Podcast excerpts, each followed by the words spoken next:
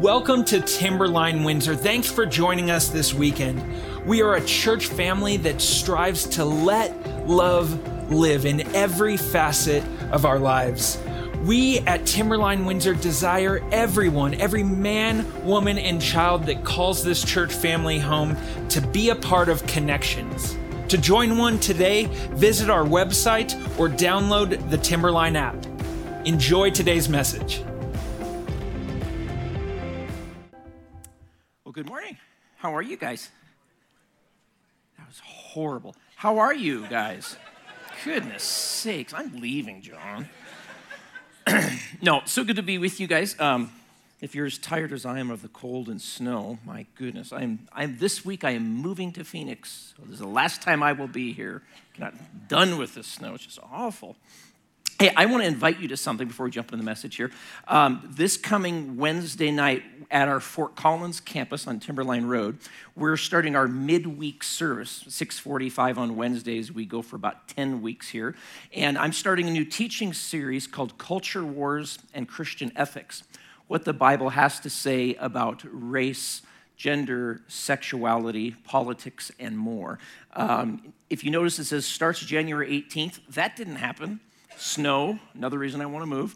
Um, so we had to cancel actually our first week. So this coming up Wednesday will be our first week of this series. We'd love to see you guys there. We've got uh, kids programming through middle school, and um, it should be a good time. It's time of uh, worship, uh, teaching, and communion. So we'd love to see you there for that. As Pastor John mentioned, we're, we're diving into this series on the book of Mark, the, the first gospel ever written, the shortest gospel written. And um, this morning, I just want to look at the first 13 verses. And if you have your Bibles open or turn them on, you can follow along. There will be some up on the screen as well. Let me do this before we jump into it. You know, it, it's always important to know the context of a letter it could be a personal letter sent to, to you, kind of knowing the who it's from, who it's to, and the occasion, like what's going on, why was it written. So let me let me do it this way. If you could, if you can try to use your imagination for just a minute, and imagine that you go back in time and in space to the first century, to, to Rome, Italy and you're you're a believer and you're assembled on the Lord's day on Sunday like we are today in a respect, but not in a beautiful, warm church like this, not in a beautiful cathedral. Instead, you're forced to gather, huddled together, literally underneath the city of Rome, as the persecutions of the Emperor Nero are raging above the city ground. And if it's discovered by the authorities that you were here, today, that, or even that you're a Christian, you'll be arrested and you'll receive the death penalty in a pretty grotesque manner. So this morning, you're in a cold, dark tomb under the city of Rome, the catacombs. You're in a crypt or a vault or a tunnel somewhere in the catacombs, and you're surrounded by the dead. Some fresh human cadavers, some older skeletons. And then someone comes to your secret meeting and they're going to read you something that was just recently written. It's the first of these ever written, and it was just written maybe months ago. The gospel according to Mark. This guy, John Mark, he had traveled with the Apostle Paul for a while, but they got sideways. He kind of got fired so then he kind of became a student of Barnabas and traveled with him for a while. We know later he became a student of Peter the apostle, who was in Jesus' like three closest friends during his time here. And most of this content that he writes in this short book that we're studying actually comes from Peter, but through the pen, through the lips of John Mark. So if you can place yourself in that setting, Okay, you're in about 60, 80, 65 as you hear these words read for the very first time, written to you, a Roman, under persecution. Mark 1 1. The beginning of the gospel of Jesus Christ, the Son of God, As it was written in Isaiah the prophet Behold, I send my messenger before your face. He will prepare your way. The voice of one crying in the wilderness Prepare the way of the Lord, make straight, make his path straight. John appeared, baptizing in the wilderness and proclaiming a baptism of repentance for the forgiveness of sins. And all the country of Judea and all Jerusalem were going out to him and were being baptized by him in the river Jordan, confessing their sins. Now, John was clothed with camel's hair, and he wore a leather belt around his waist, and he ate locusts and wild honey. And he preached, saying, After me comes he who is mightier than I, the strap of whose sandal I'm not even worthy to stoop down and untie. I have baptized you with water, but he, he will baptize you with the Holy Spirit. In those days, Jesus came from Nazareth of Galilee and was baptized by John in the Jordan. And when he came up out of the water, immediately he saw the heavens being torn open and the Spirit descending on him like a dove. And a voice came from heaven You are my son.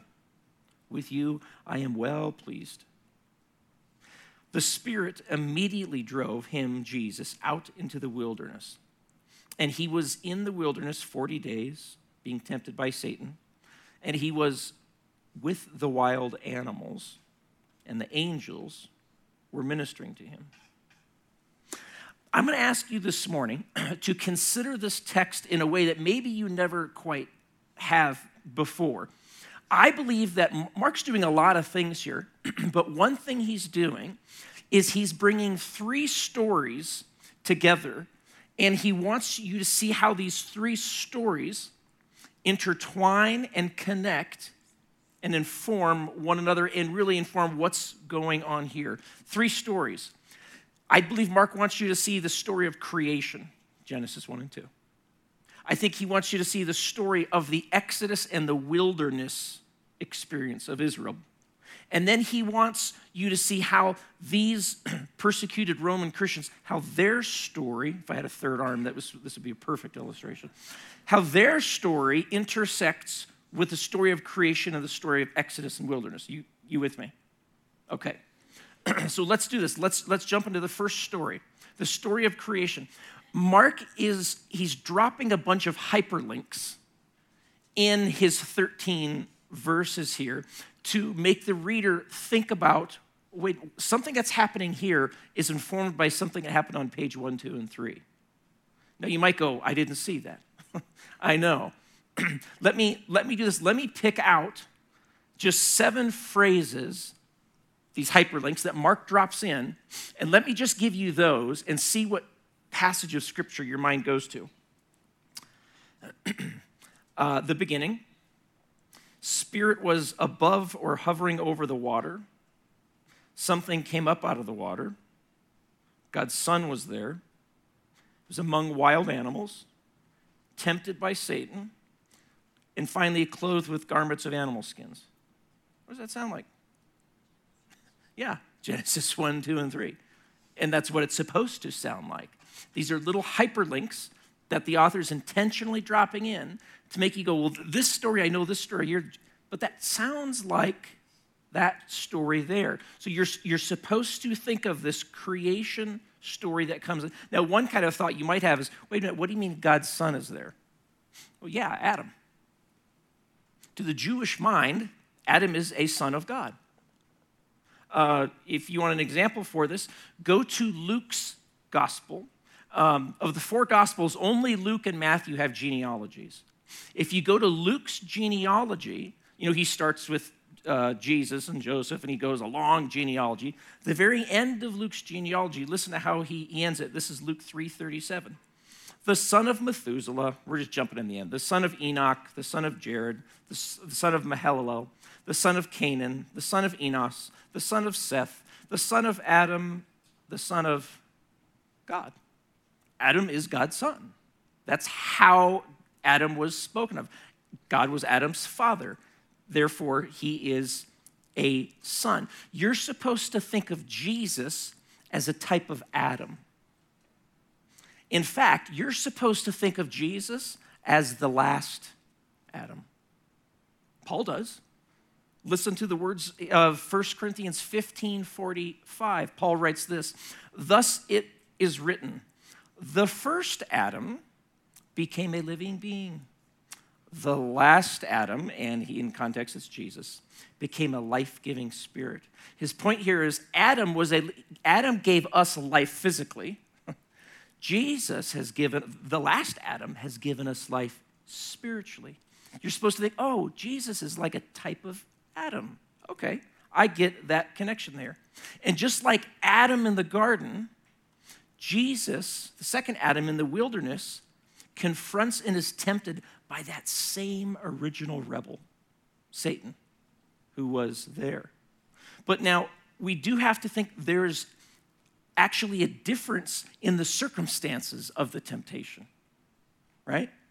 Um, Adam and Eve, they were in a lush garden, abundance of food, lacking nothing. Their bellies were full when the temptation comes. Adam and Eve are in intimate relationship with one another. They have a male female fellowship that's untouched by sin as they have this temptation. How about the last Adam, the second Adam? Are his circumstances different? yeah. He's, he's in a desolate wilderness. It's not lush.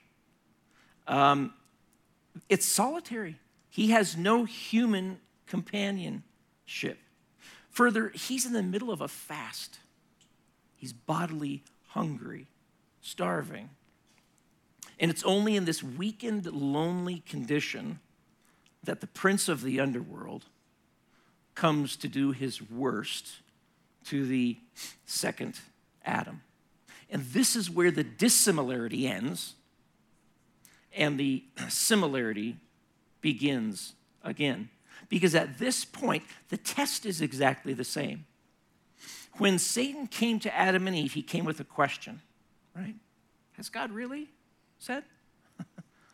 he comes to Jesus with a question if, if, if you really are the Son of God, the issue is for both of them, am I going to trust and believe the Word of God? See, this passage, Mark 1, all of these little hyperlinks are to the story of creation. Listen to, let me, let me read you one commentator, David Garland. He wrote a commentary on the book of Mark, and he said this. I love his words. He says, The same spirit that once hovered over the primeval waters in the beginning of time, like Genesis 1, now descends on Jesus, and listen how he puts it, to liberate the earth from the stronghold of chaos and a voice unheard for age upon age sounds forth, announcing a decision made long ago in the eternal council. And he goes on to say, Many thought the end time would be like the beginning. Creation would be renewed, paradise restored, and the hovering of God's Spirit on Jesus like a dove was a sign new creation's begun. The beginning of the gospel is then also the beginning of new creation. This time, however, the Spirit hovers over a human being, not a formless void, which suggests that God intends to transform humanity, not the formless void. God's goal now with Jesus coming, he wants to have a new humanity. He's offering a new way to be human. That is what is being transformed here. The point is that God has started making a new kind of humanity. And the best part, he says it's open to you. You can step into this.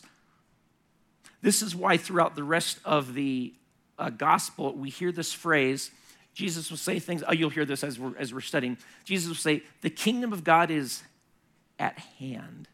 It's right there. It's like you can open the door and walk in. You're invited into this new way of being human. So, the story of creation, Mark wants us to see that, okay? He wants to see that there's something about this story of creation that's coming together. New creation has broken through into the here and now through the person of Jesus, and we're invited. Okay, second, second story he wants you to see story of creation. Then he wants you to see the story of the Exodus and the wilderness, and these things are all coming together and they're intertwined and playing off one another. I'll, I'll, read the passage in uh, Mark, but let me just kind of set it up. Many of you know the story of the Exodus and the wilderness experience, but let me frame it so as we read it, we go, oh, I see.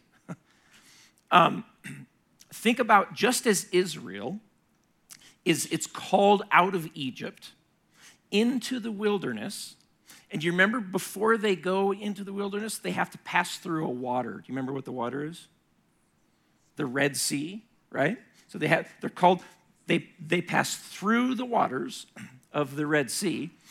Later they get in get into the land, they're tested, they fail the test. We know how that goes. As a result, they're sent out to the wilderness, not in a good way, for 40 years, right? It's a it's a judgment on them. Okay?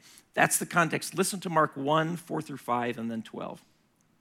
John appeared, baptizing in the wilderness and proclaiming a baptism of repentance for the forgiveness of sins. And all the country of Judea and all Jerusalem were going out to him, were being baptized by him in the river Jordan, confessing their sins.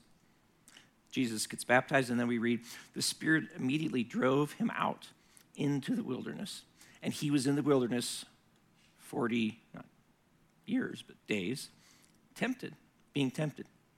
Now, here's, you might have one question come into your mind. You might just pause and think, okay, wait a minute.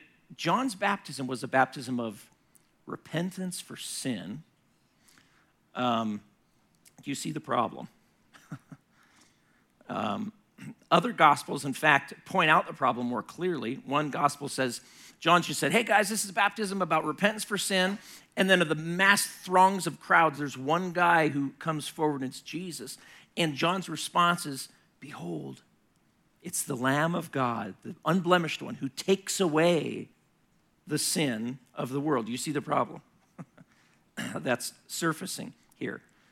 Um, why should Jesus, sinless, submit himself to a ceremony that's instituted to cleanse one from sin if he's sinless.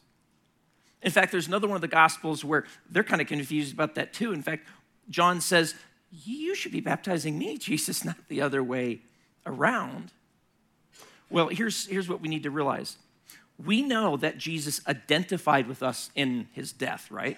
We talk about the substitutionary death of Jesus. We get that. He, he identifies with us in our death. But before he did that, he had to identify with us in our life, in how we live. And, and what's our life? Our life is to be a repentant one, that is turning away from self rule to God. So he's identifying with us not just in our death, but first, even in our life. Our Redeemer doesn't have to just die. First, he has to live a life of perfect obedience. Jesus knew that he needed to submit to, as he put it, every word that proceeded from the lips of the Father. He knew he had to f- fulfill the law. Jesus is saying to John here, when he says, Hey, John, I want you to baptize me. What he's saying to him is this every requirement that God gave his people, you and everyone else here, I have to obey. So even though I'm not a sinner, I have to identify with you, John. And then the language he puts it in Matthew uh, 3.15, Jesus' final answer is he says this, let it be done now. Why? In order to fulfill all righteousness he has to fulfill all righteousness. This is a baptism of repentance. This is also important. Where is it taking place? Certainly the Jordan River. Where's the Jordan River? This, it's in the wilderness, right? it's in the the wilderness is significant for the role that it plays. Let me let me give you kind of a um, illustration maybe here. Um, how many of you have seen uh, the, uh, this is what I call the theology of Rocky Balboa? Okay. Um, have you seen the Rocky movies? If, if, if you or if you're a parent and you have a child who's like 12 or older, if you have not shown them Rocky at least one through four, just get up now, go, watch it. You, you don't need the rest of this. okay, like that's this is must watch. Five you can skip, six and beyond it's optional, but one through four is really important. Okay, the story of Rocky, what happens? He's a, he's a scrappy young guy. Do you remember where he trains? Remember his trainer? What's his trainer's name? Mickey. Goodness sakes. We're going to have a screening. John, next Friday, screening here. Um, quizzes afterwards. So his, his trainer, Mickey, remember, he, he runs uh, Mighty Mickey's uh, gym. And that's where Rocky works out, right? And it's kind of this dirty place. It's sort of smelly, but everyone there is hungry to win, right?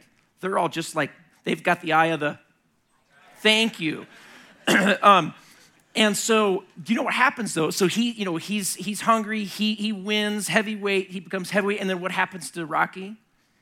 He's fat and happy. He's kind of living the good life. And then, of course, there's another scrappy young guy who comes up, beats him. And this is kind of what happens again and again, but they're all great.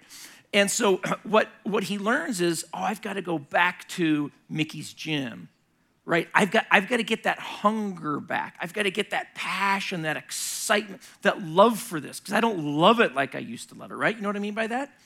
That's, that's what happens. That's the wilderness, the concept of the wilderness to the Israelites. When, when we first went into the wilderness, man, God and I, we were so close. It was so beautiful. There was this hunger for God when I was there. That's what uh, William Lane, one commentary, uh, brings up when he says this right here. He says the biblical concept of repentance is coming back into like true sonship, is what he's saying. It's coming home. However, it's deeply rooted, he says, in wilderness tradition, that first time in the wilderness. And he says, um, in Old Testament prophecy, the, the call to turn basically means return to our original relationship with the Lord. This means a return to the beginning of God's history with his people, a return to the wilderness, Mickey's gym, where you had that hunger. Essential to the prophetic concern with repentance and all the prophets, he says, is the concept of Israel's time in the wilderness, listen to this, as a period of true sonship with God, a status of sonship into which the Lord is now saying, I'm going to lead my people back to that in the future. So God's saying, I'm not going to literally take you out into the wilderness. it's not like I have, you know, you don't literally have to go to Mickey's gym to get the hunger back, but do you remember what it was like? And God says, I'm going to bring that back in relationship to you that closeness. Do you remember that time when you had you were so aware of your dependence on God? I mean, deeply aware. And God, like, you saw him meeting those needs on just regular basis. And there was just this intimacy and a closeness. He goes, I'm going to bring that back times 10. That's what I'm offering you. So when I speak of the wilderness, I'm talking of what we found there what we found at that time. so Mark is telling us that through this account, that there's a, in this account, there's the new creation and you stepping into a new humanity, a new kind of way of being human, along with what came from the wilderness and the Exodus, that intimacy, that hunger, that closeness to God. And now the third thing, your own story weaving in with those too. Your personal story. We'll start with the personal story of the hearers of Rome. Remember again, where were the Roman Christians when they, he or she, listened to these words for the very first time? Where were they at? yeah, they're under the city, they're in the cold tombs of the dead, knowing that tomorrow Nero's men might arrest them, find them, See, Nero had, had publicly blamed the Christians for the famous um, uh, fires of Rome AD 64, fires broke out that devastated Rome like we cannot imagine. For seven days, seven straight days, the fires went. They got them put out, they started back up again. Seven of the wards in Rome were utterly destroyed. Fact, there was much talk that Nero himself had actually started the fires. It's very reasonable. But what he did is he looked for a scapegoat. And he found those antisocial atheists called Christians, atheists because they don't worship all the gods. and he picked them and he said, they're the ones who started the fire. And so as a result, the persecution ramped up like we couldn't believe.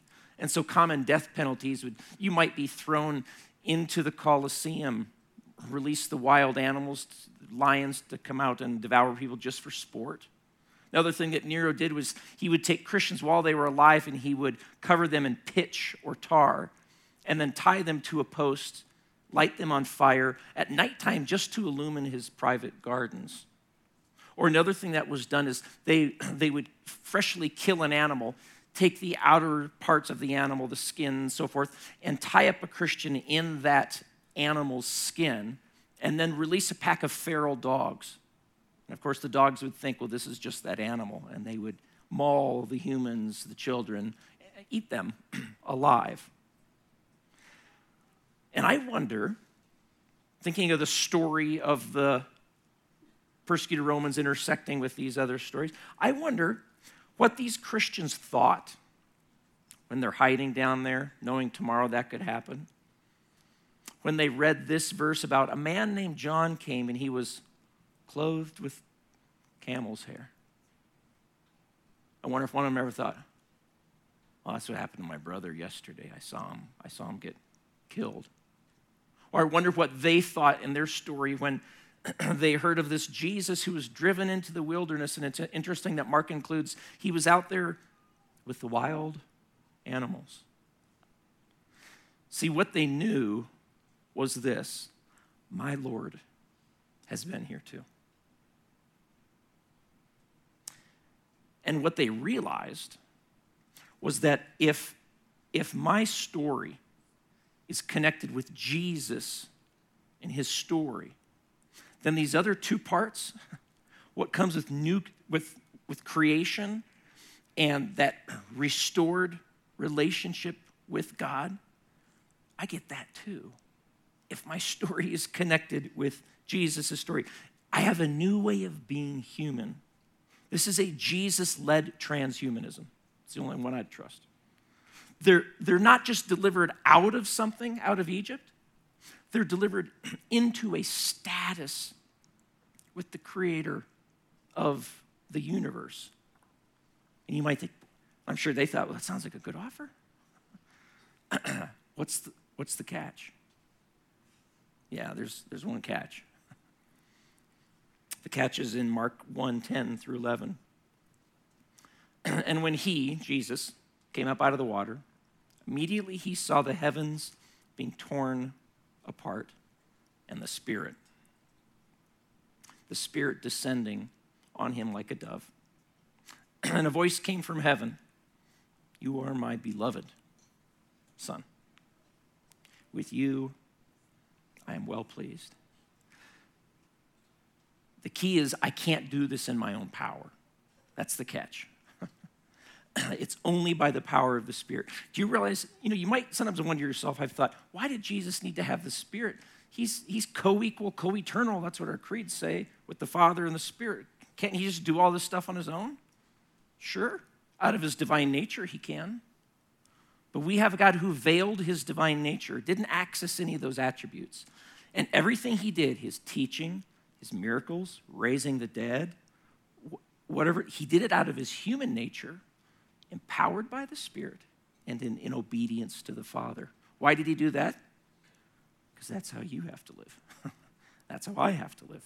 Out of my human nature, empowered by the Spirit, and in obedience to the Father. And he fully identified with us in his life. So he's living the lives we live. He's not cheating. He's living a fully human life. And I don't know what, you know, as you think about these two stories, the creation and the and the Exodus, and, and I don't know how your story is intersecting with those. I would, I would guess there's probably a lot of things similar from your story to mine. I would guess there's probably a number of things that are really dissimilar from your story to mine. But I do know that the secret sauce is the same. For me to be connected with Jesus' story and this new creation, new way of being human, and this restored relationship, that passion that came from the wilderness. The secret is the indwelling of, of Christ through his Spirit. William Temple is, is someone I'm quite fond of. He was uh, the Archbishop of Canterbury a number of years ago. And he said something about this concept that's always struck me. He said, um, It's futile if, if you give me a play like, uh, like Hamlet or King Lear and then tell me to write a play like Shakespeare can do, but that I can't. And he said, similarly, it's no good if you give me a life like the life of Jesus and then tell me to live a life that he can, but I can't. And then he said this But if the genius of Shakespeare could somehow come and live in me, I could write plays like that. And the, the message of Mark 1 1 through 13, you guys, are his last words. And if the Spirit of Jesus, he says, could come and live in me, then I could live a life like that. And that's available to us. Let me pray for us. Heavenly Father, we, we pause and we recognize, Lord, from your gospel, that the life that you've called us to cannot be lived in our own strength and our own planning our own intelligence, that just leads to human history, one broken thing after another. God, we long to step into this new humanity, to be conformed to the image of Christ, to be transformed. So, Father, we, we pause and we recognize the need for your Holy Spirit's work and activity in our lives.